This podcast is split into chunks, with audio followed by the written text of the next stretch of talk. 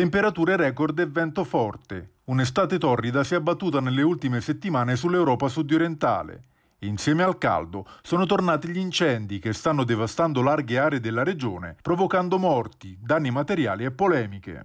Particolarmente grave la situazione in Turchia e in Grecia, ma focolai importanti vengono riportati anche in Macedonia del Nord, Bulgaria, Romania, Albania e Cipro.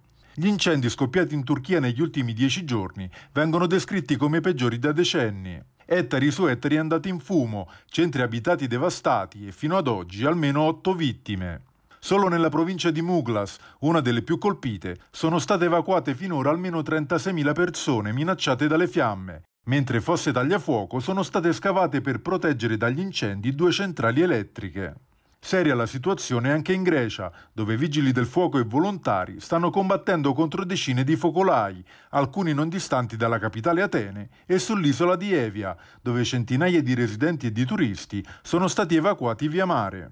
Al momento si registrano almeno 20 feriti, di cui alcuni gravi, tra cui alcuni vigili del fuoco, ed anche una vittima. In Macedonia del Nord il fuoco si è concentrato soprattutto nelle regioni orientali al confine con la Bulgaria, con centinaia di ettari andati in fumo, con gravissimi danni al patrimonio boschivo e naturale.